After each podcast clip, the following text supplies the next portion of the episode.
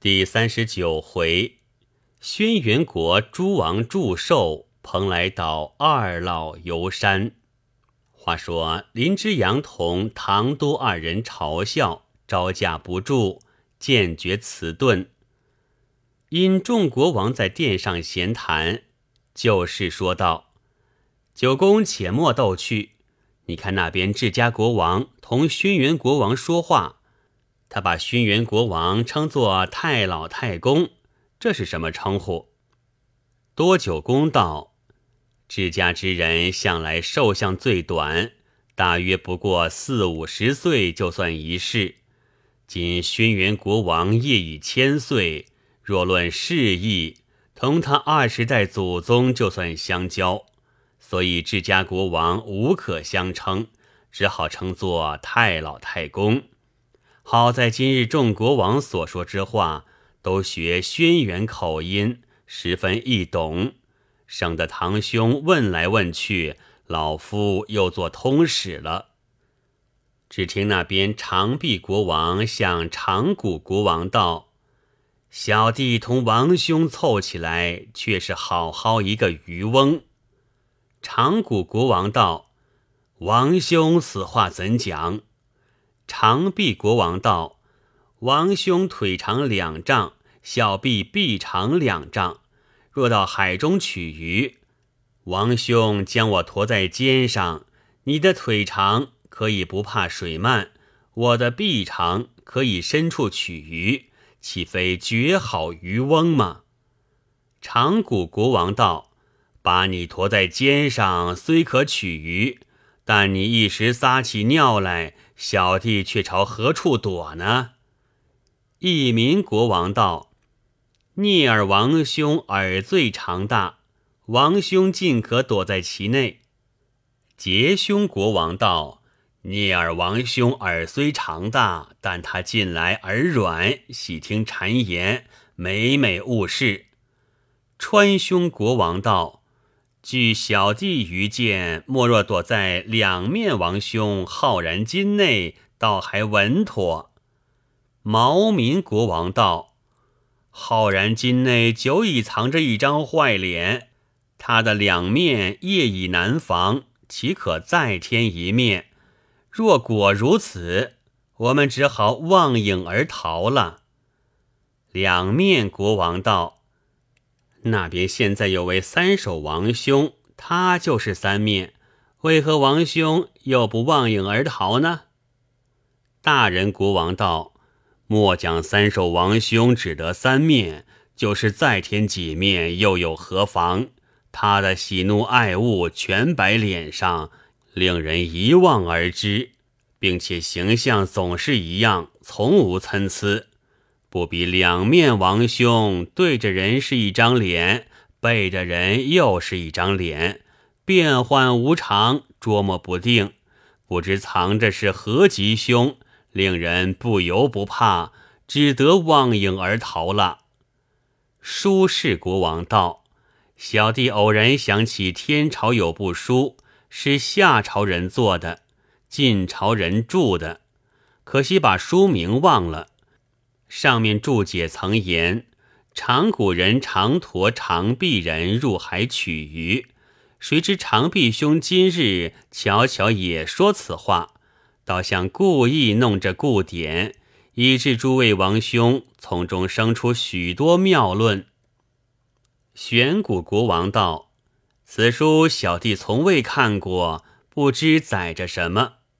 黑齿国王道：小弟当日曾见此书，上面奇奇怪怪，无所不有，大约诸位王兄同小弟家谱都在上面。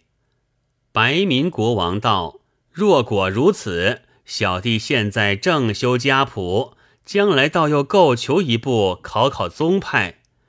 骑蛇国王道：若提家谱，小弟每要修理，竟无从下笔。当初不知何人硬将我国派作骑蛇，又有人唤作反蛇，那骑蛇二字业已可厌，至于反蛇尤为荒唐。况天朝向来有鸟名叫反蛇，将人比鸟，岂非不伦吗？吴起孤王道：小弟闻那反蛇一交五月，他即无声。此时已交10月，王兄还照常开坛，其非反蛇可想而知。那是前人把你委屈了。巫咸国王道：小弟闻得海外林凤山有个反蛇，他是不按时令，只管乱叫，或者王兄是他支派，也未可知。小人国王道：王兄日后如修家谱，这条倒可采取的。奇蛇国王道：小弟因这反蛇二字，不过说他比得不伦，怎么王兄竟将小弟同禽鸟论起支派，这更胡闹了。君子国王道：天朝书上虽有反蛇鸟，但世间俗称却是百蛇。即如当日蜀王望帝名子规，今杜鹃亦名子规，命名相同的甚多，亦有何碍？奇蛇国王道：话虽如此，但这名字究竟不雅，小弟意欲奉求诸位替我改换一字。常人国王道：彼处国号向以常人为名，举小弟于见，王兄国号莫若也以长字为名，就叫长蛇，我们连起宗来，岂不是好？奇蛇国王道：小弟即使换个长字，何能与兄就算同宗？王兄此话未免过于矫犟，难道如今世上连宗都是这样吗？智家国王道：近来世上连宗有2等，有应连而不连的，有不应连而连的。即如两人论起支派，当初本是一家，此时续起原当连宗，无如现在一贫一富，或一贵一贱。那富人恐其玷辱，躲之尚恐不及，岂肯与之连宗？只好把那根本二字暂置度外。又有1等，论起支派，本非一家，无需连宗，因一时同在富贵场中，彼此门第相等，要图亲热，所以连起宗来。谁知他不认本家，只顾外面混去连宗，把根本弄得糊里糊涂，久而久之，连他自己也辨不出是谁家子孙了。常人国王道：这是世俗常情，近来每多如此。地虽不才，现在舔为一国之主，想来也无玷辱王兄之处。将来我们如果连宗，我算你家支派也可，你算我家子孙也可，这有何妨？奇蛇国王摇头道：王兄这句话，把我算了你家子孙，未免严重了。别的事情可以矫犟算的，怎么把我算起人家子孙？况贵邦人莫不深长，故有长字之名。敝处人舌又不长，为何唤作长舌？皮谦国王道：王兄素经音律，他日小弟敬意贵邦，王兄如将韵学赐教，小弟定赠美号，以为投桃之报。王兄意下如何？奇蛇国王道：此事虽可，但恐传了韵学，庶民闻之，只怕贱内还有离异之患嘞。伯律国王道：诸位王兄都讲修理家谱，奇蛇王兄又要更正旧名，都是极美之事。小弟虽有此志，但中年暴病，兼之俗务纷纭，精神疲惫，近来竟如废人一般。小弟因想，人生在世，无论闲愚，莫不秉着气血而生，为何必处人向多短寿？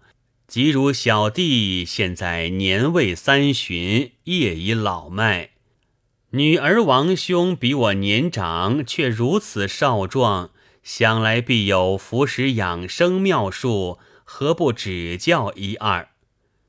女儿国王道：王兄本有养命金丹，今不返本求援，倒去求那服食养生之术，即使有益，何能抵得万分之一？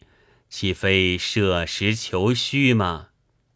焰火国王道：王兄如将诸物略为看破，忧虑稍微减些，把心放宽，不必只管熬夜，该睡则睡，该起则起，也就是养生之术了。劳民国王摇着身子道：倒是彼处人每日跑来跑去，劳劳碌碌，不知忧愁为何物。到了夜间，把头才放枕上，却已沉沉睡去，无论何时总是这样。谁知过来过去，无灾无病，倒会敷衍百岁光景。轩辕国王道：据这言谈，可见劳心劳力，竟是大相悬殊。犬风国王道：伯律王兄尊虚既弱，何不弄些饮食调养？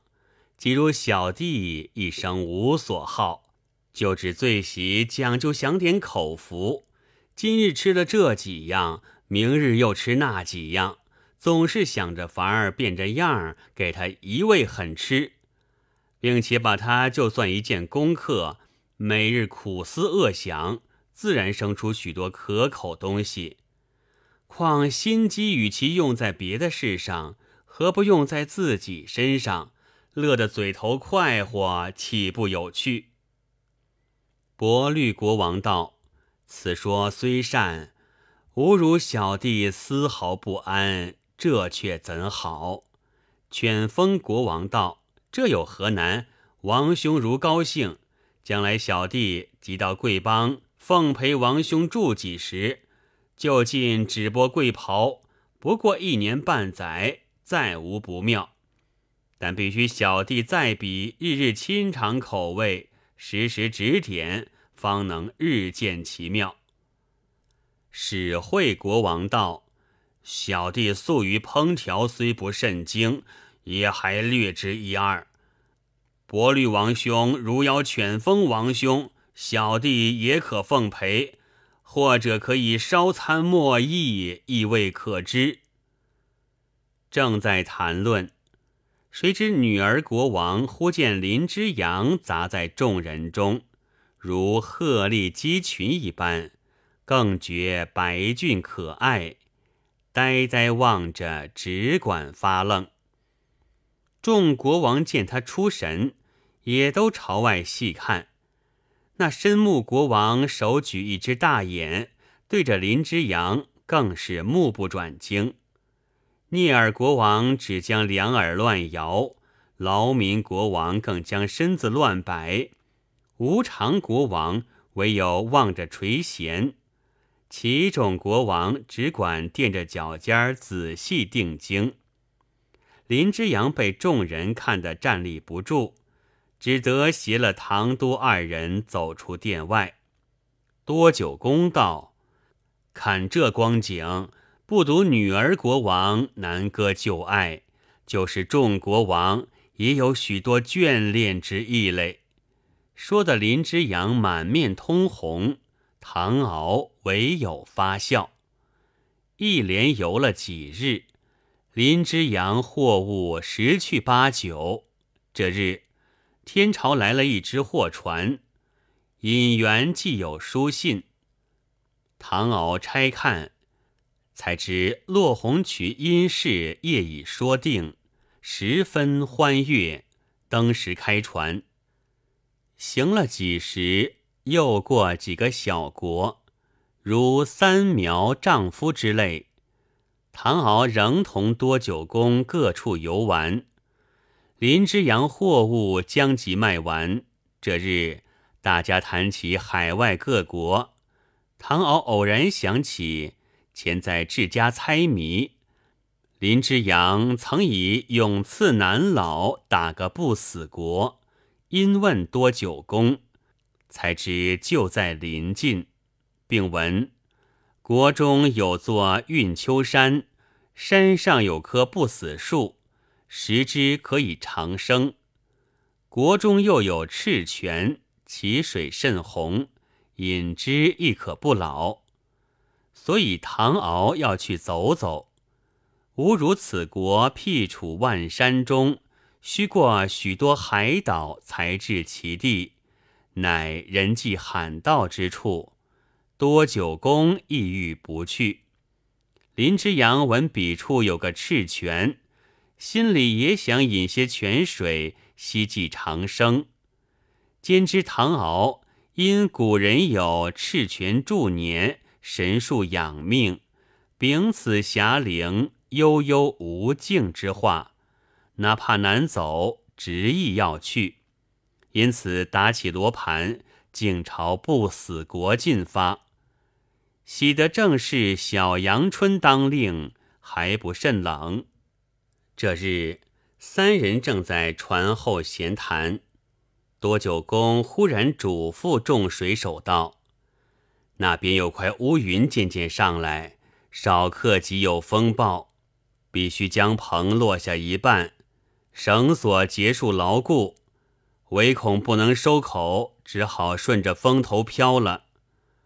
唐敖听罢，朝外一望，毫无起风形象，唯见有块乌云微微上升，其长不及一丈。看罢，不觉笑道：若说这样晴明好天却有风暴，小弟就不信了。难道这块小小乌云就藏许多风暴？哪有此事？林之洋道：那明明是块风云，妹夫哪里晓得？言还未了，四面呼呼乱响，顷刻狂风大作，波浪滔天。那船顺风吹去，就是乌骓快马也赶它不上。越刮越大，真是翻江搅海，十分厉害。唐敖躲在舱中，这才佩服多九公眼力不错。这个风暴再也不息，沿途虽有收口处，无奈风势甚狂，哪里由你做主？不但不能收口，并且船篷被风鼓住，随你用力也难落下。一连刮了3日，这才略略小些，费尽气力才泊到一个山脚下。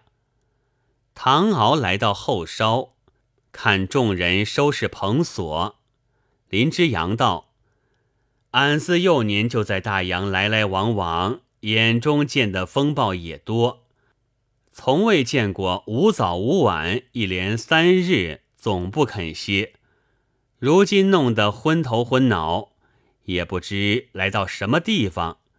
这风若朝俺们来的旧路刮去，再走2日，只怕就可到家了。唐敖道：如此大风却也少见，此时顺风飘来，又有若干路程，此处是何地名？多九公道：老夫记得此处叫做普渡湾，岸上有条峻岭，十分高大，自来从未上去。至于程途，若以此风约计，每日可行3-5千里，今3日之久，已有1万余里。林之洋道：春今俺同妹夫说，水路日期难以预定，就是这个缘故。唐敖因风头略小，立在舵楼，四处观望，只见船旁这座大岭较之东口、林凤等山，甚觉高阔。远远看着，青光满目，黛色参天。忘了多时，早已垂涎，要去游玩。林之阳因受了风寒，不能同去，即同多九公上岸。袭的那风被山遮住，并不甚大，随即上了山坡。多九公道：此处乃海外极难之地，我们若非风暴，何能至此？老夫幼年虽有此地路过，山中却未到过。唯闻人说，此地有个海岛，名叫小蓬莱，不知可是？我们且到前面，如有人烟就好访问。又走多时，迎面有一石碑，上镌小蓬莱三个大字。唐敖道：果然九公所说不错。绕过峭壁，穿过丛林，在四处一看，水秀山清，无穷美景。越朝前进，山景越佳，宛如登了仙界一般。未知如何，下回分解。